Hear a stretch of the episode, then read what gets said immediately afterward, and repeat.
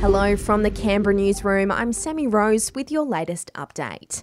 A man has died after being pinned by a truck trailer at a construction site in Taylor. Despite the efforts of paramedics, the 43 year old died at the scene. Police are investigating. More sad news today with confirmation the ACT has recorded another COVID related death. ACT Health says a man in his 80s has died. He had been receiving intensive care in hospital and had underlying health conditions.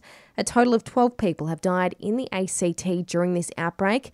It comes as the Territory records eight new COVID cases today.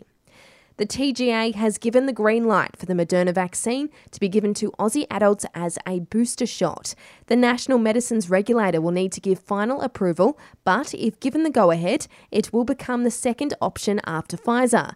Federal Health Minister Greg Hunt says it's another important step. We've now reached 93% of Australians with the first dose, 88.5% of Australians with a second dose.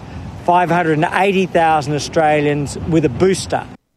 An Ainslie man has been charged with three counts of possessing child abuse material following a seven month investigation.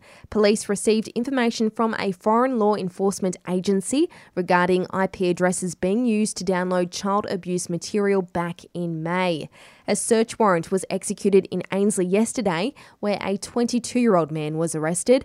Numerous electronic devices containing child abuse material were seized. Police expect to lay additional charges. And a new study has revealed dogs understand an average of 89 words and phrases, including the usual sit, but also cat, want to walk, and what a sweetie. Researchers in Canada also finding Australian Shepherds, Border Collies, and Cavalier King Charles Spaniels responded to more words than others. And that's the latest from the Canberra newsroom this Wednesday. Check back again tomorrow morning from 7 for our next update.